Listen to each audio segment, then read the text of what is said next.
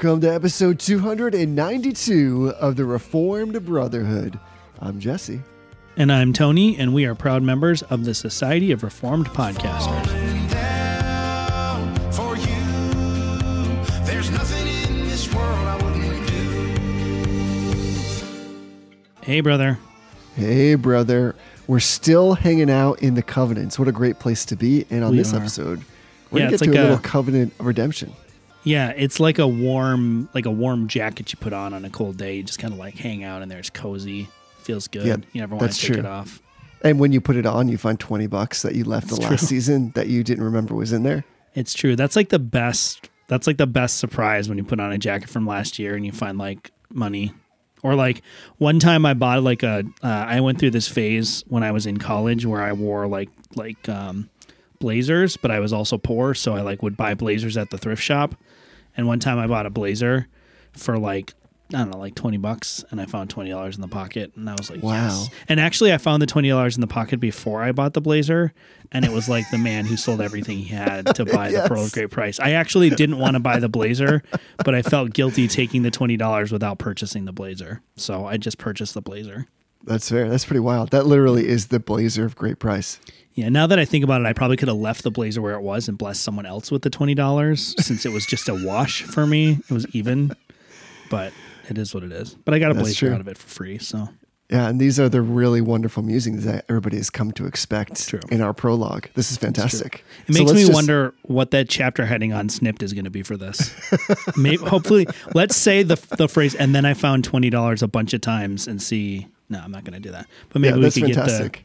We could get the Snipd chapter heading to be, and then I found twenty dollars. That's like the quintessential way to end every story, right? They say either Yeah. to use it's the same thing as like somebody's thinking about Abraham Lincoln right now, or like every five Yeah. seconds or whatever, to just end every story. And then I found twenty bucks. So Yeah, or in- and th- and then I punched him in the face. Both of those make your story better. Yeah. Both of those make your story better if if your story is not going well. You know, ironically, and I'll save this because we're about to transitions into affirmations and denials. That and then I punch somebody in the face is actually gonna weigh into my denial. But I'll save man. that for now and kick it back to you. Let's go negative though first. And let's deny against some things to start this episode. What are Sure. you denying against? So I'm denying under-realized eschatology. So mm, I think we talk a lot about over-realized eschatology, especially in our kind of modern climate where we have this mixture of sort of like political triumphalism mixed with Christianity that's happening in a lot of sectors of uh, evangelicalism in the United States. That's an over over realized eschatology. Theonomy is an over uh, realized eschatology. Right. Um, you know, there's a lot of over realized eschatology. We don't talk about under realized eschatology all that much. So, of course, like dispensationalism is an under realized eschatology. But one thing that I think is more subtle, and I'm not thinking of anyone specifically. I heard I heard someone say this um, this week, and it made me think about this. Um, so I guess I am thinking of someone specifically, but not really. Um, sometimes we talk about like how we long to be with God, like we long for the time that we'll be in his presence. And we don't really think about the fact that like not only are we already in his presence, but like his presence is inside is in us by his Yes, spirit. right on. So it's absolutely true that there's like a con- a consummation coming that like we're we're going to see and experience experience God and God's presence in a more in a potent way. We're gonna we're gonna it's subjectively experience it more, but objectively we will never experience God's presence more than we already do. Like that's not even a possible category. Right. So it, we're this is I mean this is I mean pre-mill has it to some effect, but like this is a, amillennial theology especially is like the already not yet. God already indwells His people um, by the Spirit as much as He ever will but that doesn't mean that there isn't a subject a subjective increasing of the experience of that. But it's a difference of degrees not of kind. Like we experience the spirit now and we'll experience him in increasingly subjectively appropriated manner until ultimately the consummation happens and we experience him in the fullness that we can as creatures. So I'm just I was just thinking about that and thinking like how often do we kind of sell short the reality of the presence of the Holy Spirit when we sort of long for this future experience that really already is ours in Christ. That was That's like way more serious than our our denials usually are, but No, I, I like that a lot actually. And I was thinking about something similar recently because that seems to touch like a spider web. So many things it just moves out and fans out in so many directions. So I think about to me that draws a tight connection to things like the second commandment and images of Jesus. Yeah. It draws to mind this idea. I've heard Christians well intentioned pray things like, God, would you manifest your presence among us today? Yeah. And that seems like something like you don't need to ask God to do something he's already done. like that's in fact the power of God is the presence of God as well. So I like this idea that it's important to recognize that in kind, it's very it's all the same. Yeah. But degrees are important. I think that's what they're after is this degree. But in I would say trying to emphasize the degree, they underemphasize the kind, if that Right. makes sense. So this is why I do have a strong conviction about like the second commandment, because it just seems unnecessary. Like that manifest presence or that beatific vision, let's say, Right. of God is reserved for another time when it will be magnified. But the kind that we have right now, in some ways, like the appreciation of the indwelling presence of God that we cannot see, but that we appropriate by faith, is something for this time that God has given us to understand and to sink into deeply. So I'm totally with you on that. I actually think that is way mainstream. Wouldn't Yeah. you say? Yeah. Yeah. I mean, I think like, uh, like we people talk about like how we long to see, like I long to be with Jesus. Like I can't wait to be in his presence. Um, Right. Like, you know, like I can only imagine. Yes, like I was gonna some say MercyMe going on. Yes. A- And like the reality is what Jesus tells us is like, it's better that you're not in my presence because if- if, I hadn't gone to the father, if I'm not going to the father, this is John 14, if I'm not going to the father, then, um, then the Holy Spirit will not come. So again, I'm not trying to like hammer on any particular person. Like most people who say stuff like this, they're very well intentioned. They mean perfectly orthodox things. Absolutely. But I think like, you know, when, when we pray, you know, like I prayed to start the service this morning and I prayed something like, we, we welcome you into this place. We, we trust that you're present with us. And there's, there is a reality that like God is present with his people in the gathered service among their praise in a special way. That's not true other parts of the week. so we have to have a balance because the language, the scripture uses this language. It's part of our, you know, it's part of our prayer life. It's part of the, the hymnody of the church, the, the historic theology of the church. But I think if we're not careful, then we can sort of, we can sort of take this like defeatist position of like, our king is gone. Woe is me. I can't believe he left us all by ourselves. Where he specifically said in that John 14 passage that he's not leaving us as orphans. He's not just abandoning us to, to sort of like suffer without him. He's he's giving us the spirit, and it's good that he's giving us the spirit. It's even better that he's giving us the spirit than if he were to remain physically in our presence. So Yes. that's I guess I don't know if I want to call it like an admonition or like an exhortation. I don't know, whatever it is. I'm encouraging people this week to just think about that a little bit. Like we don't have to we should long for that increasing subjective experience of the Holy Spirit and the, the presence of God, but not not necessarily in the way that I think we do where we we act as though practically God's not present at all. Yes, exactly. And the thing about that is that I think it, what it can do is it can kind of like de- defeat us in a sense, like you're saying, but also can like just take all the power away that God has given us in being imbued with His Spirit, is giving His Spirit to reside in us. So, Yeah. for example, when people say things like, "Wouldn't it be great for Jesus to come and walk among us?" and you want to be like, "You have something better. Like you have the mind of Christ because you have the Yeah. Spirit of Christ, and that Christ as truly God and truly man is now standing forever associated with humanity in the presence of the Father, making intercession. Like this is the best way. You don't you you don't want him to be among you in that sense because he's crafted a better way. But it's when you pray like that, as you said, what I think is lovely about it is it draws to mind the promises that God has already established. So when we say things, of course, even like colloquial language, like God, we invite you, or God, would you come inhabit our praise? What we're basically saying is we know that you do. And we need to be reminded that you are strong and present in our gathered worship. And really, this is a matter of conforming our minds to that truth rather than somehow elevating your own presence so that we might see it. It's really, would you unblind us so that we might behold of it? I think what you're saying is right on. That's a strong encouragement. It's one that I try to, I'm trying to work on actually my own envisioning and coming in preparation for the Lord's Day. Understand this is like a special time and God is giving the call to worship. He's the one, even though it gets administered through the lips of people. But in so doing, his presence is incredibly real and it's incredibly potent and it is appropriate for our world and it is according to the way in which he's decided to disclose himself and make himself known and both transcendent and immanent with us so it's one we should really be satisfied with that but we should also like try to appreciate it all the more all the time i love Yeah. this denial that Yeah. that's on point Yeah. What about you? What are you denying? I'll pick up where you left off, and here's where the punching in the face comes in. And this is like a horrible joke that I, I didn't mean to make, and you you will I mean, everybody who listens to us knows that like we do very little planning, especially when it comes to affirmations and denial. So this is all providential that it even came up this way. So my wife is a documentary polymath. She Yes. is so amazingly well versed in documentaries. She loves to watch all kinds of topics. I really admire that about her. She can get interested in so many things and she has such a keen interest. So this is not really a documentary, but I came into the room and she was watching. I don't know if you heard of this show. It's uh, a show that is David Letterman's like new show. It's on Netflix. It's called My Next Guest Needs No Introduction, where he does like a deep dive with a particular personality, celebrity, or some other person. A new season was just released, and this is unfortunate timing. But the person who is the uh, the subject of the first episode was Will Smith, hence the the punching. Now this is like people maybe should be interested to watch this because it what's oh my god goodness like so unfortunately ironic is uh, David Letterman asks him, and this must have been edited presumably before all of the drama that took place, but David Letterman at one point asks him about his portrayal of Muhammad Ali and then asks him, they're out at a eating lunch together, asks him how he was trained to throw a punch, and they get up and they mock like a way to understand if somebody's about to hit you, which seems like amazingly ironic, but that all takes place. Really, the denying against comes in this way. I watched a portion of this because my wife was watching it. And I was just amazed at how strong adventures in Romans 1 persist, even though I shouldn't be. And I'm denying against the folly of seeking spiritual truth in the self. And this is so wild. It made me both upset and sad.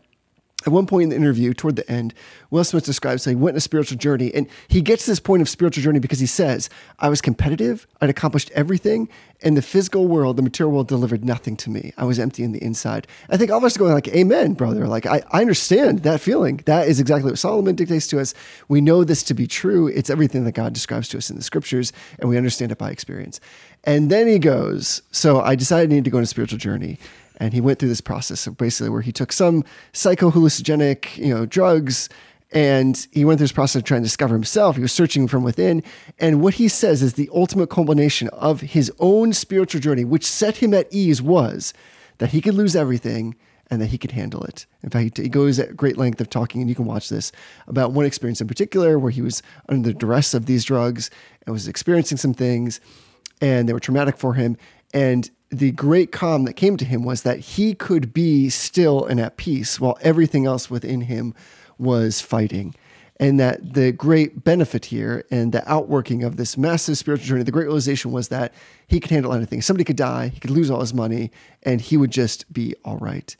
Man, what a sad outcome it is for that kind of journey. That's not the top of the mountain. That's the foot of the mountain. That's the still Yeah. place where it's like, I think that I can do everything on my own, that I'll be okay, that I'll just have to fight through it. I mean, that's like, it's not even anti gospel. It's not gospel, which is the worst possible thing. It's neither for nor against. It's just complete emptiness still. And so just marveling at the fact that at the end of the day, here was a man who came to the right place, the emptiness of self, and then said, you know what I need to do? Go further into self to Yeah. figure out how to find why myself is empty. So I'm just denying against this spirituality, which says where I need to turn is inwards to find truth. Yeah. That's like that little uh little comic where it's like somebody's like just follow your heart and then like the next one is this dark evil looking heart and just a sin. Like that's that's like the story of of this situation. And like uh, it's of course it's very ironic that like they start off this segment with like discussions about how to throw a punch and how to telegraph a punch. As so, I mean you've you've trained in martial arts uh, and I've done a little bit of martial arts. Right. That uh, do you, you you saw the slap, right? The slap. Yes, I did. Yeah, that was a major telegraph slap. Chris Rock, For sure. Totally should have been able to see that coming. Um, but uh, yeah, it's it's ironic, but it, it really does just demonstrate like when you let your own passions kind of take over, it really does destroy you.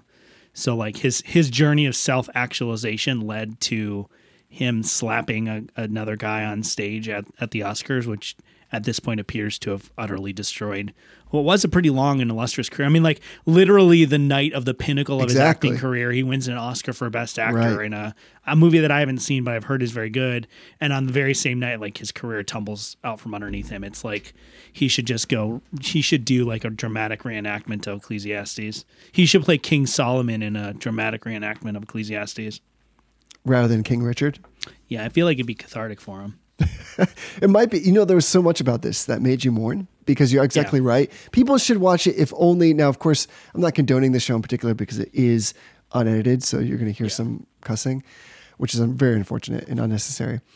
What's fascinating to me, though, is, I, and I'm curious whether his, his worldview that he espouses in that moment is coming under severe test right now because he Yeah. talks about how, because of that journey, that quote unquote spiritual journey, he could lose everything and be fine. Yeah. I'm really curious if he still feels that way because he does seem to Yeah. be a particularly insightful man. Now, insightfulness does nothing when Right. it is constrained within the natural man. So I'm certainly not saying that just because he's gone through a hard time that somehow I'll be able to see by the power of the spirit, you know, what's going on in his life. Right. But I, it did cause me to pray for him because I thought he is a man just like anybody else. And I made some really horrible choices, but we're all prone to such choices Yeah. apart from God. So it was just this weird experience, man. Like besides, it was almost like they edited it for the sake of this weird irony, which maybe Yeah. they did. I doubt it, but maybe they did. But beyond that, all the things he was saying, you're thinking, "Oh my goodness, you are undergoing this right now. Everything's Yeah. being pulled away from you. Your life is in duress, and you're in, under destruction." And I'm really curious to see if everything that you said is true. Would hold your feet firm if, in Yeah. fact, that's actually doing it. Yeah, I'm kind of surprised they aired it to be honest with you, especially on Netflix where it's so easy for them to like pull something out of the rotation or on, on any streaming platform. I don't know that it's Netflix, but it's so easy for them to like pull an episode out of the rotation, just renumber everything. I'm surprised with all of the heat that he's been taking, especially with a segment about like about punching someone. I'm surprised Right. they aired it at all. Maybe they did wild. it for ironic purposes, but It, it's possible. My wife tells me that I missed the beginning, and she said there was, of course, a disclaimer at the beginning, noting the strangeness or the asynchronous timing of these events. That's but it's worth watching, if only uh, to see again to be reminded. You know, and this is a good reminder for all of us that the rain falls on the just and the unjust. But this immense struggle that comes from the inside to find satisfaction, I think we sometimes think that people are far more happier than they actually are. And that somehow if they've accomplished something, whether that be wealth, power, prestige, that they're better off than the Christian who might be struggling with pain or is you know going through deep and dark valleys, but is connected to the Lord Jesus Christ. That somehow that is less than somebody who has everything that they want. And it seems to me that that person who has everything they want is in a severe hell and Yeah. that really this this kind of interview just draws that to light. You think, man, alive.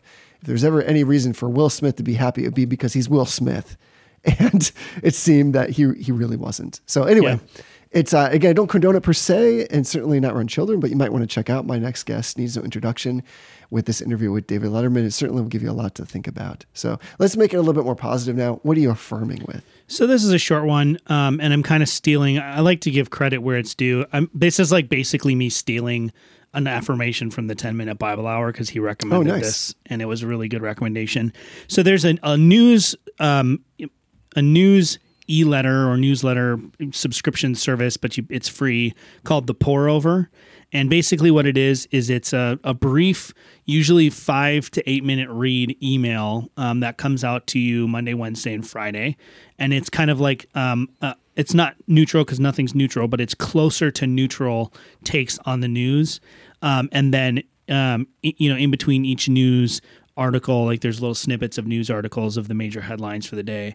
They include some sort of spiritual thought or a Bible verse or something that's applicable to this particular event. So, like if they're reporting on the war in Ukraine, a lot of times there's a verse about like peace and like um, about how God protects the brokenhearted or you know fights for widows and orphans, whatever it might be. Um, there's also a podcast version, which is the exact same content, but you get it delivered to your ear holes instead of to your eye holes.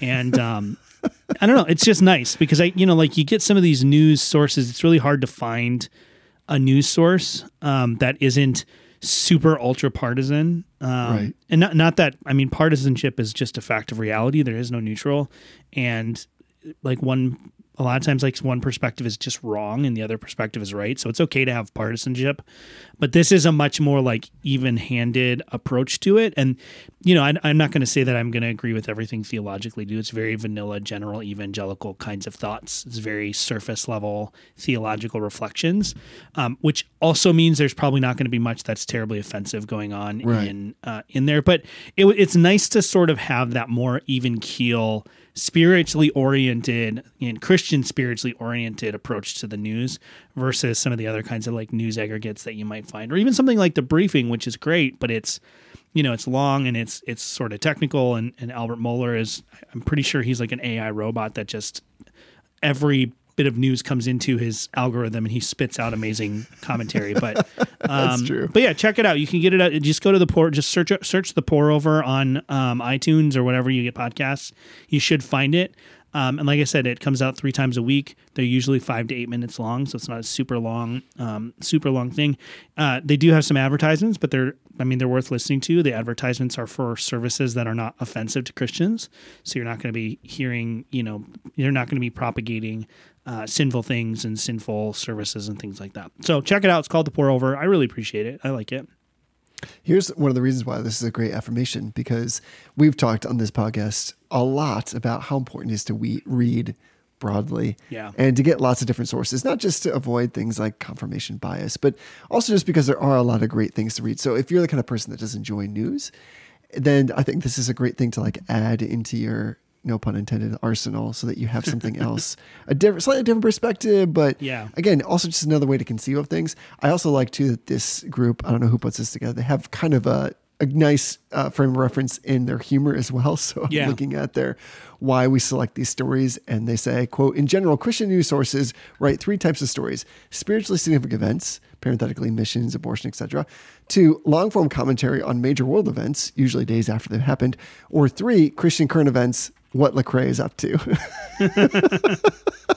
so, so there's a little bit here that's like inside baseball. You know, it's kind of intramural. It's kind of Yeah. poking fun at Christian news sites generally, and they they conclude by saying we don't do this. So I think it's fun and to acknowledge that there is a kind of a certain style that Christians tend to undertake when they report things, and this is decidedly not that. So I like this. This is a great way to kind of get a little bit news in a different perspective. Yeah. Yeah. What about you? What are you affirming? I like yours because it's like upbeat, right? It's like taking something and kind of redeeming it in a way and bringing a little bit of joy to people. So, you know, of course, again, we didn't plan this, but mine is just like that. So Nice. this is a little bit meta. So stick with me just for a second because it's like nested affirmations to get to like the bottom line. But I'm affirming with a particular YouTube channel that I've just discovered and something that this gentleman does in his YouTube channel. So let me start with the gentleman's name is Frank Tedesco. T E D E S C O. And he is a composer, a pianist, and a YouTuber. Now, I will say, I want to be careful with the affirmation here. If you go to his YouTube channel, which you really should, you're going to find that because he's going to be interacting with people often, that there is sometimes some cursing on there. Generally, they're very good about editing that out or bleeping it out. But here's why I'm still recommending it, even with that in the mix there. What Frank Tedesco does in particular is I love on his YouTube channel, he would do this thing. He'll go to Omegle, which is like a some kind of, and I don't know much about social media, but it's a social media connection where like you get paired randomly on a video call with other people all over the world that are using that app. And what he does, he sits in front of his piano, and when he gets connected with somebody, he offers to play them any song that they request, any song. And if he doesn't know the song, what he'll do is he'll, in real time, pull it up on his phone and he'll listen to it and then he'll do a piano version of that song. And this is why it's so uplifting is you will find people time and time again who are so moved by his ability to play the music that they've requested that it reminds me of how god has given us music which is noise by design to minister to us. And here are people that literally are moved to tears because they request a song or sometimes they say a song in jest. For instance i watched a video and this was amazing where it was a group of people he comes onto the feed and says, Hey, I'm playing music. Uh, what do you want to hear? And this guy says, Play Beethoven's Moonlight Sonata, the, but the second movement. And Frank moves the microphone aside and rips the second movement. I'm not for, Nice. sure if people are familiar with the second movement, but it's much faster and it's lesser known. And the people are in awe. So he's just a great and very talented composer and pianist. But the joy that he brings to people who are interacting in probably a way that normatively speaking, is probably filled with vitriol and just nonsense and lots of, I don't know, just argument. When they get to him and they see here's a guy who wants to play for them, and then he plays a song that they ask for, the way that they are moved and ministered to is remarkable. So I'm affirming with Frank Tedesco's channel on YouTube, and particularly this exercise where he goes on Omegle and he finds random people and he plays music they want to hear. It's Nice. worth watching. I think people will enjoy it. I'll have to check that out. Yeah, that sounds like a feel good, like like when I have five minutes between phone calls Yes. kind of an activity. Yes, it's there have been times when I've actually been moved. Like I'm embarrassed to say, like somebody gets choked up over something that he's playing for them, and they'll say something like, "I was having a horrific day, and this totally changed how I Yeah. feel right now." And again, I see this as just a reminder of the blessing music is to us, and that we ought to use that, embrace, lean into the music that God has given us as a tool, not to bring like emotionalism, but to really minister to deep needs. Where again, these people were looking for interaction, and maybe some of them were hungry for interaction, which is why they Yeah. ended up on this weird social network of random pairing of video conferencing calls. And to have somebody say to them, I hear you, what would you like to hear right now? And to play that. Of course, like you'll be amazed at how well he plays because he is a fantastic musician. He, he clearly has like perfect pitch, so he can hear music and he can play it. So it's worth watching it just by that way. But um, yeah, I think it's the kind of thing that you'll leave or you'll rise from your chair with a little bit of more hope. So it's worth it. Check it out. I'll have to check that out. I'm going to do that as soon as this is done. All right, you'll I love it. I promise So let- I'll wait until we're done recording the episode. That's fair. I like how you and I, when we give like good, so people should know, we hardly ever, with small exception, like speak about the affirmations and Yeah. before we get on because it's more fun that way too. Like we're experiencing it for the first time. We have this tendency, as people know, to like check out each other's affirmations and denials in like real time and then lose our place and get all excited. So we're just as much beneficiaries of this as hopefully everybody else is. But it is really time to get to the heart of the matter, which is the covenant of redemption. And we did like a lot of hinting or previewing last Yeah. week.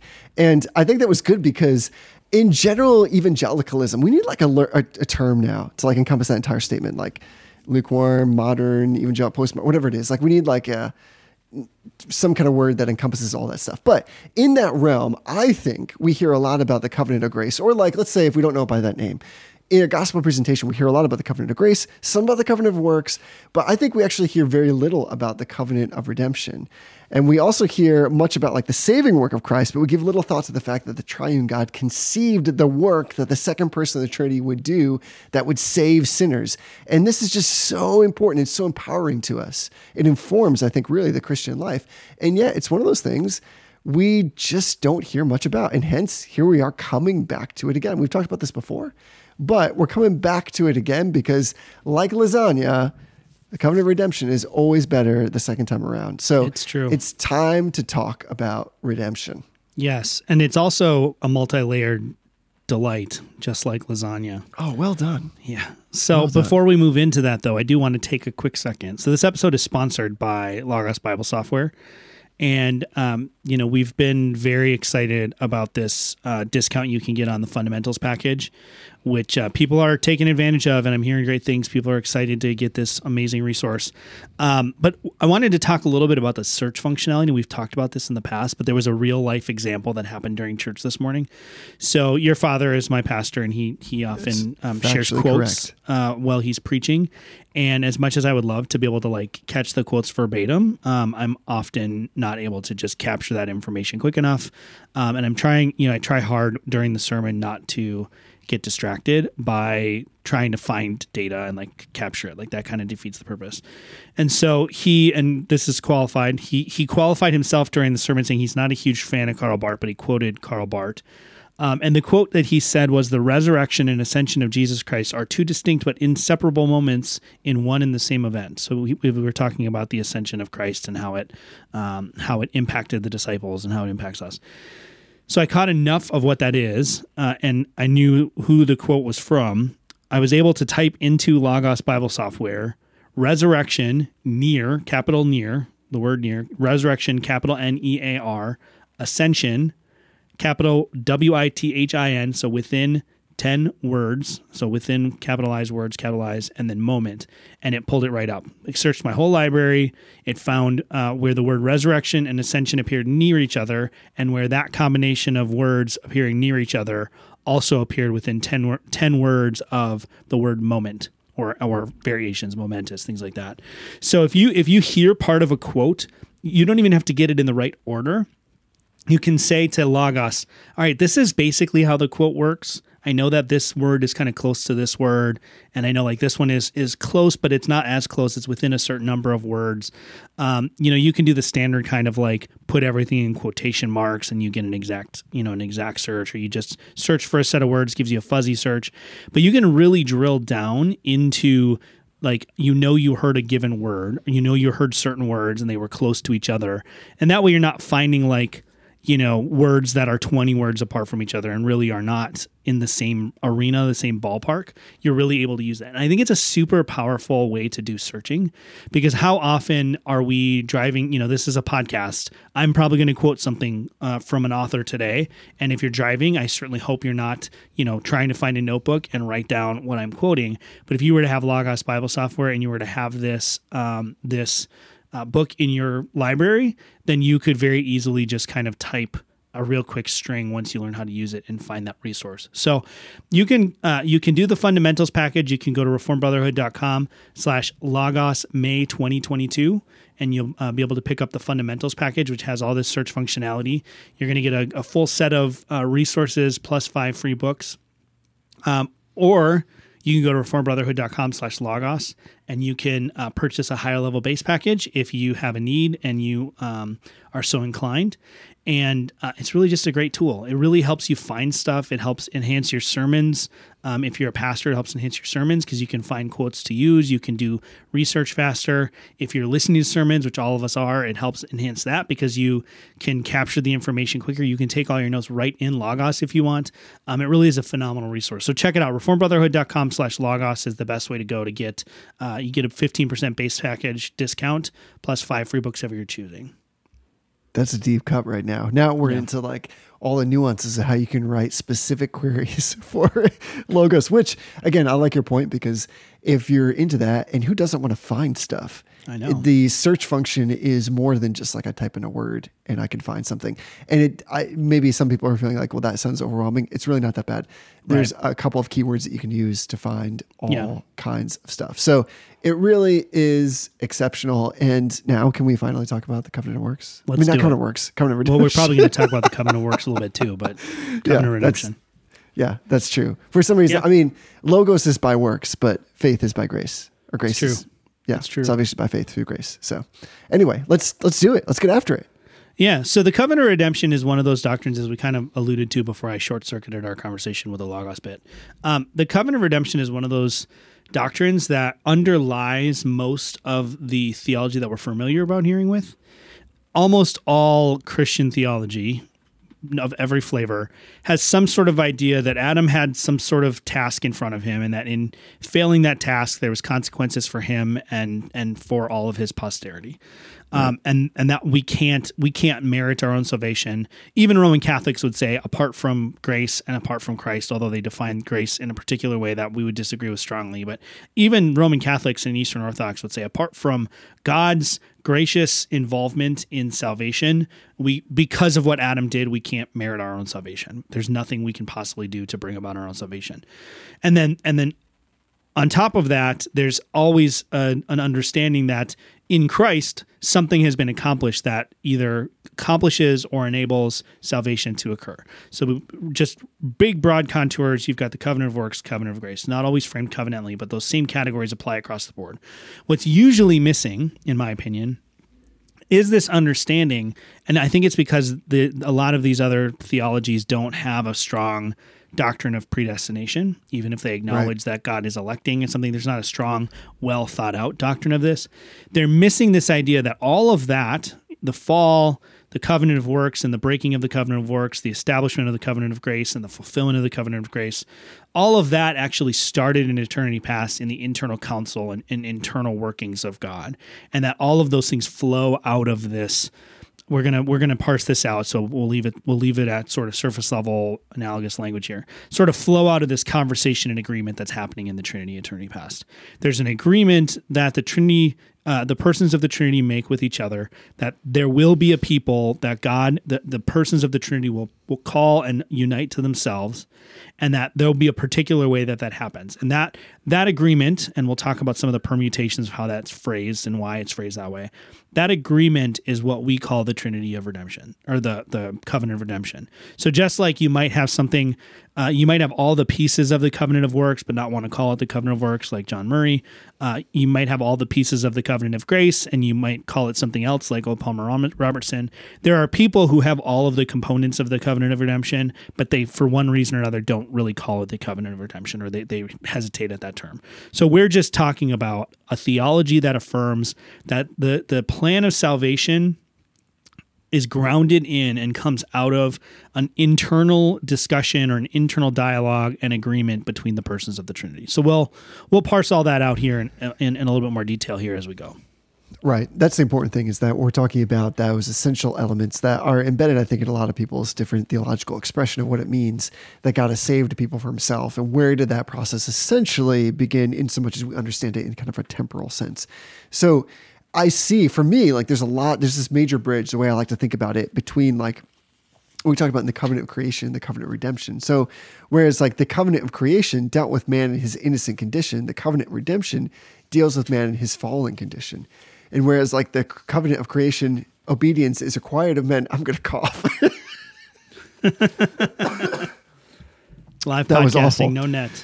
Yeah, see that was that was right there. I was trying so hard to get through that sentence, and I was like, literally, like my upper lip was getting sweaty underneath my stash. I was like, I am trying so hard to make it through this. I'm sorry about that, everyone. So, It's okay. where I was back to the covenant of creation, like whereas the covenant of creation, obedience is required of man in the garden. In the covenant of redemption, Christ provides the obedience which Right. man is lacking. And just like in the covenant of creation, man broke the covenant by rebelling against God, something that you said. In the covenant of redemption, Christ is the covenant keeper. So to me, like on the one hand, we can say that there's a, in a sense like the covenant of creation came to an end with the fall in that man is now a sinner and he never stands in the place that Adam stood. But like on the other hand, there is a continuity as the covenant redemption seeks to bring about a return to conditions as they were prior to the fall.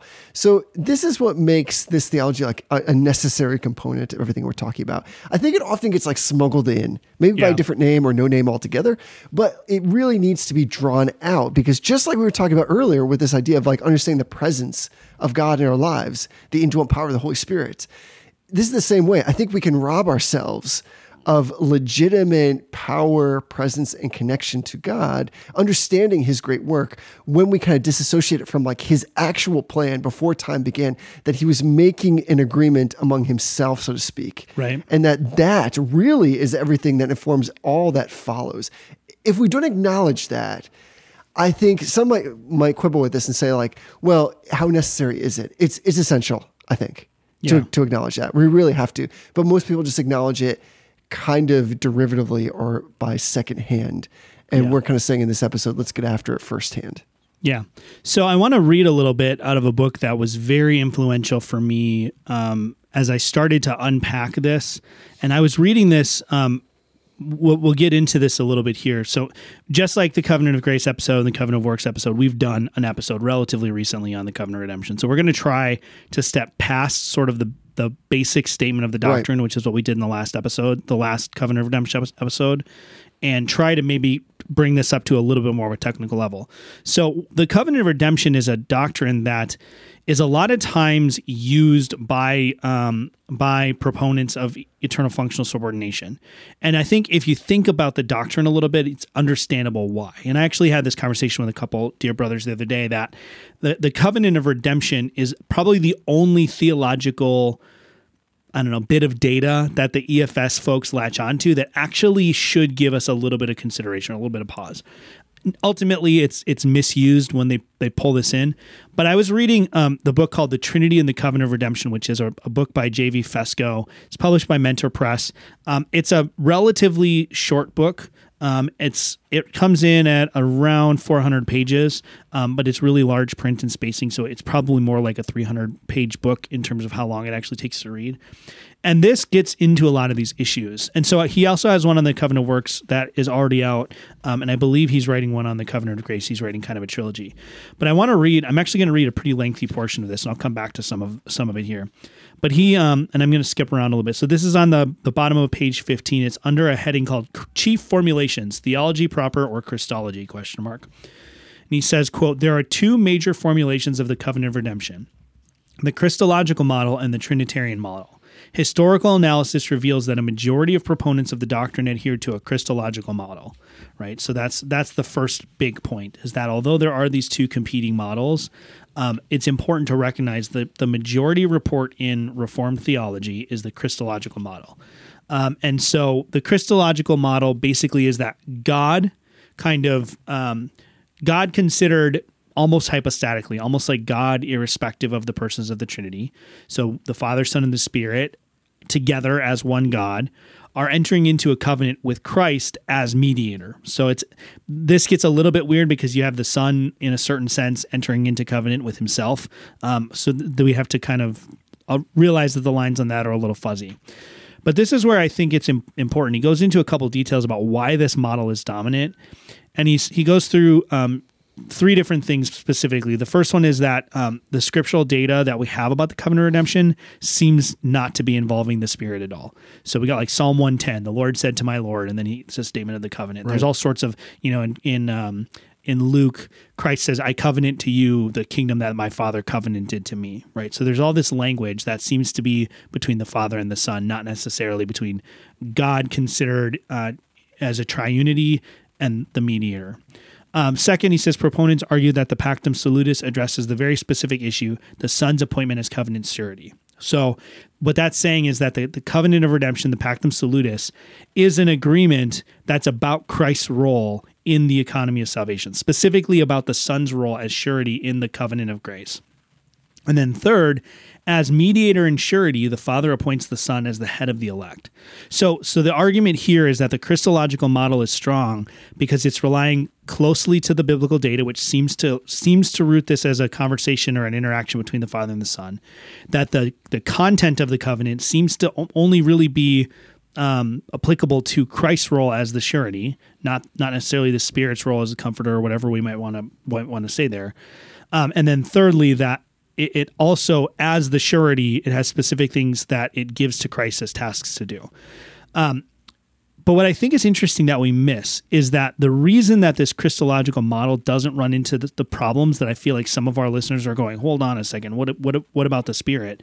Is because this Christological model is actually taking the covenant of redemption and the what's called what the, the classic language is the council of peace, the the concilii Dei, right, the council of God it's taking those two concepts and sort of separating them out. So there's the the counsel of God, which is still this Trinitarian counsel. That the plan of salvation, the plan of redemption is sort of formulated within the counsel of God.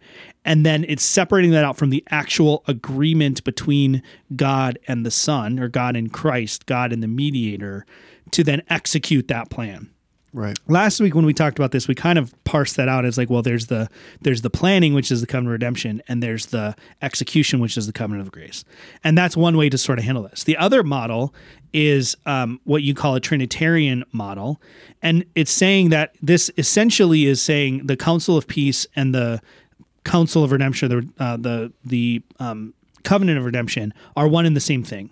And so it's an intra-trinitarian dialogue, engagement, covenant, agreement, whatever we want to call it. It's an intra-Trinitarian movement that uh, is happening, where the uh, the Christological model is that there is an intra-Trinitarian movement that's not properly speaking an element of the covenant, but the covenant is an extra Trinitarian movement from the Trinity to the Son.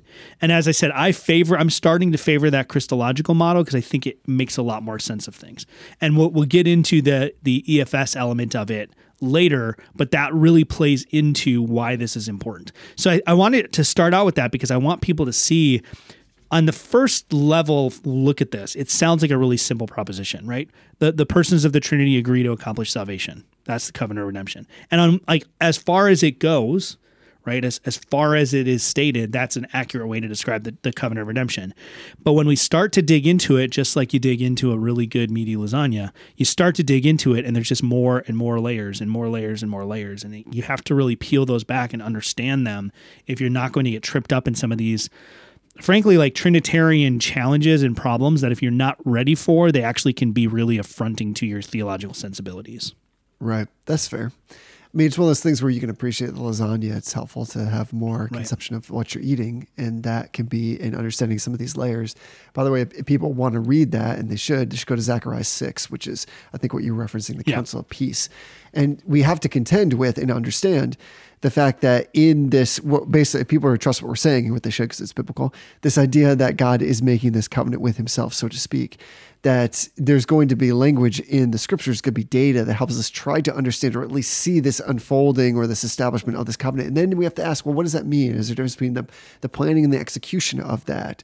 You know, and again, what you read in Zechariah 6.13, this council of peace is made between both, and it's referencing the Father and the Son, the man whose name is the branch and God the Father. So all of this is ple- present. It's all plain to see. So the question is, how do we unfold it into a proper biblical understanding of what's actually taking place here Right. and not get caught up in some kind of weirdness that might result in, at best, like heretical tendencies, and at worst, like a, a massive or grievous error. Because we see throughout the scriptures, whether it's there in Zechariah or whether it's in John, that Jesus himself is always speaking about the Father giving him people, and that that is, is implying very clearly that that gift or that establishment of the people has been from a time that is far beyond what we're talking about then when he's giving that that proclamation. So from all eternity past, God the Father determined to create a people of whom he would save some, and he's giving them to the Son. This all seems like really planned. What does it mean to plan? And then what does it mean to give? And then who is Right. executing? All those things, it is worth understanding. Yeah. Yeah. So as I said, I think you can you can have a surface level understanding of this and do just fine, right? You, you don't have to dig For sure. all the way through the layers. But as you start to interact with more and more reformed theology and you start to butt up against other views that are not orthodox and they're not um, they're not acceptable. Things like EFS, things like some of the social Trinitarianism that we're seeing out of people like James White um, and and the, the EFS advocates as a whole. Not that I don't think James White is an EFS advocate. I don't think he's gone that far yet, but he's he's sort of starting to. I don't know, drift that way, Tokyo drift style. Um, I don't know why I just implied that Japanese theology. people are are Trinitarian. Tokyo Oh drift theology. That'd be a pretty sweet name for a podcast, actually. It is it is pretty good, yeah. I, I hereby trademark Tokyo Drift Theology as a podcast name. All rights reserved. Um, but that's why I think it's important to go beyond these. When you're starting to understand this doctrine, it's important to go beyond this. So I think I've shared before that, like, when I was first learning about the Trinity on a more technical level, there was actually a point where I was defending EFS theology because I, I was saying, like, well, you know, I don't agree with it, but um, it's true. There are three persons that have one one nature Right. and or the same kind of nature, and and so there there one is submissive to the other, and that that doesn't mean that his nature is different. than The other just means he's choosing to submit. Well, if you hear what I did just just there, I said there are Right. three persons who have the same kind of nature, right? So so right there, you're already off base. So it's important with the covenant of redemption to understand if you're going to be interacting with that stuff at all. Which, to be frank, like we all are going to be. If you're online at all in any reform Facebook group, EFS is going to confront you at some point. It's important for us to understand how this what very much looks like at first glance it looks like three persons with three wills making an agreement amongst themselves right? I will just Right. acknowledge that up front. The covenant of redemption if you're thinking of it in an analytical sense rather than an analogical sense thinking of it in that when we speak about god and having these intra-trinitarian dialogues intra-trinitarian agreements if we're thinking about that in the sense that that dialogue and agreement is happening in the same way in the same sense as a dialogue between jesse and i is happening then yeah you've got three gods. You've got three wills three persons three distinct discrete separate natures in some sort of interaction with each other. And you got social trinitarianism right? They're united by a common purpose not by a common nature the covenant of redemption does not function that way. Partially, I think that's why it's important for us to hold the Christological model. That's why I think this is strong, and I'll, I'll explain exactly why in a minute here. But also, just because the way that this theology was actually originally f- like formulated was directly in response to that same kind of error. So there are two things that I say about the EFS advocates that drives them absolutely bonkers. Um, I call them neo neo Arians, and I can defend that. I, I can explain exactly why and justify that. I also call them neo Socinians. Uh, and the reason for that is because the Socinian movement in the Reformation was this radical uh, solo scriptura, nuda scriptura. The Bible is not just the supreme source of authority and, and doctrine, uh, but it's the only place that I can go to formulate any sort of thought about God which is not at all what the reformers had in mind with the idea of sola scriptura, right? All of them were coming out of tradition. They all wrote creeds and confessions that they considered to be binding for their congregations and their context, right?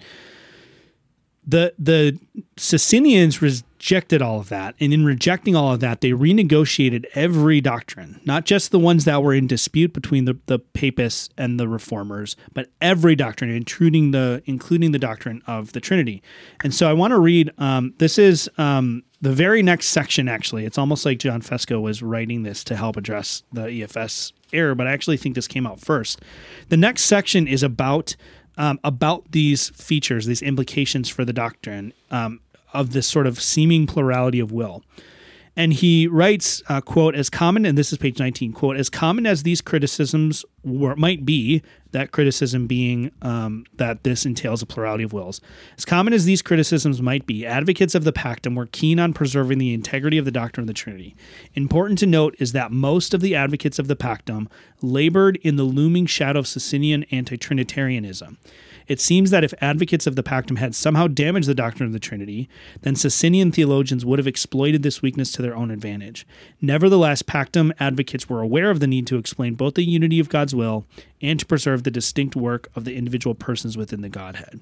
And so he goes on to quote Owen, uh, John Owen. He says, The will of God as to the peculiar actings of the Father in this matter is the will of the Father, and the will of God with regard to the partic- uh, peculiar actings of the Son is the will of the Son, not by distinction of sundry wills, but by the distinct application of that same will unto its distinct acts in the persons of the Father and the Son. In other words, the triune God determines to save the elect. All three members of the Trinity share this will, but each member of the Godhead renate, relates uniquely to it. The Father sends the Son, and the Son willingly goes. The Son dies on the cross, the Father does not die on the cross. He goes on to sort of share some examples. And now this may seem a lot like what Wayne Grudem is saying or what Bruce Ware is saying. It's not the same at all. So what, Right. what Bruce Ware and Wayne Grudem are struggling to try to say uh, or struggling trying to not to say is that there are more than one will in the Trinity. But you can read in their works ways that they subtly and not so subtly actually say there are more than one will in the Trinity. What Owen is saying, and what the Orthodox are saying, which John Fesko is saying, is that each person of the Trinity wills the divine will, but they will that divine will as the person of the Trinity that they are. So the Father wills the one will, or the Father's will is the one will, but it's the Father's one will and the son is that same, the son's will is that very same one will but it's the son who has that will or more probably is that will so just as the son the father is the totality of the divine nature in a particular way that is the father uh, and relation to the son so also the son is the totality of the divine nature blah blah blah same thing that the same thing applies to the will so Right. the the will of God is that the Father sends the Son into the world. The Father and the Son both will that the Father sends the Son into the world. It's not the Father willing one thing of sending the Son and the Son willing another thing of being sent. It's a single common will that the Father wills or the Father sends the Son into the world. So we- have to sort of understand and appropriate that because you're going to hear people point to the covenant of redemption and say, see, there's multiple wills. How could two people agree on something if they don't have separate wills? Well, we just explained how that functions. Um, so it's it, it, this is such a great book. I mean, I, I can't recommend it enough. I wish I was getting some sort of kickback on it. I'm not. Um, it's such a great book. It's so clearly written and it's so good and technical. Just I mean, John Fesko's phenomenal. All this stuff. Um, you really should pick it up if this is something that interests you. Yeah, that's right on. I mean, th- that's a good litmus test is will, isn't it? We're talking about will. You hear multiple wills. Your Yep. alarm bells should be ringing right away. It should be danger, pull up, get out, Yeah. Parachute. That I think that's one of the things that people should take away is that we're talking about this. When we're talking about the covenant of redemption, we're not talking about multiple wills here, people. Right. That is your warning sign to get out. yeah yeah so maybe we can put a little bit of shoe leather on this um, Sure. so so why i'm going to ask you and put you in the hot seat why does why does this matter to us like why do we care what practical importance does this have for the christians beyond Oh, like the pat answer of like this is what the Bible teaches. Like theology is important. Like yeah, we get all that. Like yes, this is what the Bible teaches. Theology is intrinsically useful, even if it doesn't have a practical application. I get that. But as far as this does have a practical application, so Right. what is it that you think the practical application of this is? I appreciate that you thought that I was going to answer Jesus and like every Sunday school answer there. Yeah. And you're going to have to be like, no, tell me more. So that's a great question, of course. And this is the kind of thing we should all be asking ourselves. And when you're discussing things of technical nature, you should always be asking yourselves, okay, so what? Yeah. And so the so what here is that, of course, so let's give me the, I'll give you the pat answer from the Reformed theological perspective, which is we talk about perseverance of the saints. What we're really talking about is that perseverance begins and in some ways ends with the covenant redemption, that God has purpose Yeah. for himself a people. And so we talk about the surety of faith and the surety of salvation. It begins because it's made by promise with God among himself and not with anybody else, and not certainly because of any kind of performance. So when Paul is talking about, you know, coming before God and being elevated before him, not because of works done in righteousness, but because of his great mercy, that mercy is manifest. It's the progenitor of that mercy in some ways, is this covenant which begins, and we might say begins before, of course, even everything happens in the garden that God destined for himself, predestined for himself. Uh, people. So there is this upholds, it is the buttress, it is the firm foundation under that theologi- theologi- theological perspective of perseverance of the saints. But I'll go one beyond that. Where it matters on Monday morning is knowing that God cares for us, that He Yeah. loves us in this profound way, that He is superintending His will in this way that's organized and deliberate, such that everything is subservient to our salvation because He has intended it to be this way. And it starts from the very beginning. So there is a kindness when somebody plans something for you. There's a kindness when somebody goes out of their way to make sure that all of the details are orchestrated in such a way that it works out for your good. And here's what God is doing from the beginning. So we really should have a spring in our step, not because we find ourselves among the most blessed and blessed and most rewarded, so therefore we feel like we're more important than others, but that this love of God, the fact that God does not turn one away, is because He has from the beginning made a promise among Himself that cannot be invalidated or violated or gone against. It's irrevocable. So there's a surety in the work of God as it's applied to his children. And this should just give us such wonderful confidence so that when we come before him and we feel that we may be exhausted, all of our excuses for why we aren't faithful enough or why we've turned again to sin in a way that we promised we wouldn't or that we just don't feel like we have the emotional wherewithal for a relationship with him or that we haven't really behaved as we've ought or put enough effort into something or maybe even haven't understood something the way that we ought to. Here we find that god is saying i have saved you Yeah. and I've done that from the beginning. Before there was even a beginning, I have done that very thing. So I find this to be like just of amazing pastoral comfort. It is the thing, like you said, that is that warm jacket. Yeah. If we would understand that Christ has clothed us in that jacket Yeah. on his own volition, and then that volition is completely unified. It's not as if like God the Father said, I don't want to save these people. And Jesus was like, you know what? I, I think I'd like to give it a shot. And he's like, I don't really know. Yeah. It's not Yeah. my desire, but if you want to do it, we'll see what happens. Yeah. Here we have like this perfect unity, and that, I think that should change. It should change our feeling. Is that Yeah. fair? Yeah. Like it should change our feeling. We should feel. I'm going to say it in a weird way. Feel good about this. Yeah. And it's because like it comes through the mind into the heart because this is the truth. Yeah, yeah. I you stole mine, so how dare you? Uh, I was also I was gonna I was thinking you were gonna stop at perseverance, and I was gonna be like, and I'm gonna do assurance, but you took all of it. So I'll take a different angle on this. So I'm gonna read a little bit of Psalm two. Uh, I'm gonna read all of Psalm two because this is our show, and I can do whatever I want. Yes, so Psalm two. Why do the nations rage and the peoples plot in vain? The kings of the earth set themselves, and the rulers take counsel together against the Lord and against His anointed, saying, "Let us burst their bonds apart and cast their cords away from us." He who sits in heavens laughs; the Lord holds them in derision. Then he will speak to them in his wrath and terrify them in his fury, saying, "As for me, I have set my king on Zion." My holy hill. So this this sounds an awful lot like our world, right? To varying degrees, right? The saints in uh, the in Ukraine who are um, fighting in a war to you know for their country and are dying and being captured and are prisoner of wars. The saints in North Korea, in China, in places where there's real actual um, persecution happening. Um, this is a much more real reality to them than it is to, to us sitting in, in our rather comfortable world here. But we face this kind of stuff on a, on a, I think to a lesser degree too, right? So here's where here's where the covenant of redemption comes into the picture, and also where our comfort comes in. So this is um, verse seven. I will tell of the decree. Well, what decree are we talking about? This is the decree of the covenant of redemption. I will tell of the decree. The Lord said to me, You are my son, today I've begotten of you, or begotten you. Ask of me, and I will make the nations your heritage, and the ends of the earth your possession. You shall break them with a rod of iron, and dash them in pieces like a potter's vessel. So Right on. on the on the sort of like internal experiential salvation side everything jesse said right perseverance of the saints assurance of salvation that pastoral comfort that comes with knowing that our salvation was planned executed and accomplished entirely by god apart from anything that we contributed to it Amen. now on the uh, sort of external comfort side we live in a world that is not friendly to Christians, right? I mean, Right. it's- it, to greater and lesser degrees, but overall, the world is going to hate us because it hated Jesus and because it hates God, right? Adventures in Romans 1 right there. It rebels against God, therefore rebels against God's people. But God will put that all to right.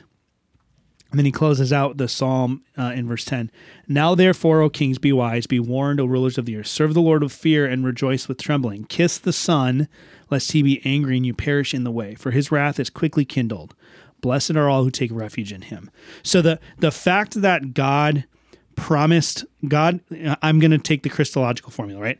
The fact that the triune God promised the mediator, and I know that introduces some weirdness. We can talk about that at a different time, but the triune God promised the mediator not only that he would have a people for his very own, that he would be the head of the elect, that he would be the redeemer and justifier of the elect, but also that he would be the redeemer and the restorer and the Lord and King over all of the world. All of that, all of our comfort that we talk about in under, eschato- under realized eschatology, all of our comfort that Christ is reigning and will ultimately consummately reign, all of that comes from the covenant of redemption Right on. right? Everything that will be accomplished by, in, and for Christ throughout all ages, including the last age, including the culmination, including the day of the Lord, all of that is grounded and finds its origin in Genesis in the covenant of redemption. So so there's comfort for our, our personal salvation. There's I'm doing a lot of like John Piper hand signs here. I don't know why. I wish you guys could see this. There's comfort for our personal salvation. There's comfort for uh, us as we look at our loved ones who have died in Christ. That we know that He's accomplished their salvation. That that is secure as well. Um, we don't have to worry about whether they're in purgatory or they're ever going to make it out. Right? He's accomplished their salvation. And then there's comfort for us as we face trials and tribulations and persecutions. That God will in one in one day set all things right. Not just because He's God and He He can do it. He is God and He can do it, and we trust that He will. But on a more fundamental level we trust that he will do it because he promised his beloved son, Right. whom he loves, that he would do it. He promised his son he would give him a people made pure and spotless for his very own. Romans 8, right? He promised the son that he would be the firstborn among many brothers. So our sanctification is sure because it's grounded in the eternal promise of God to the mediator, right? He promised that he would set all of the son's enemies under his feet, that the son would dash them to pieces like a rod of iron does to a potter's vessel. All of that is grounded in the covenant of redemption.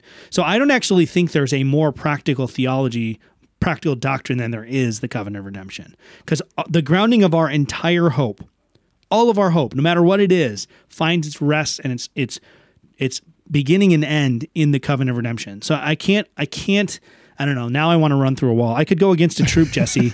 I could go against a troop because of my God. I just I just Amen. think we have to really like get at this.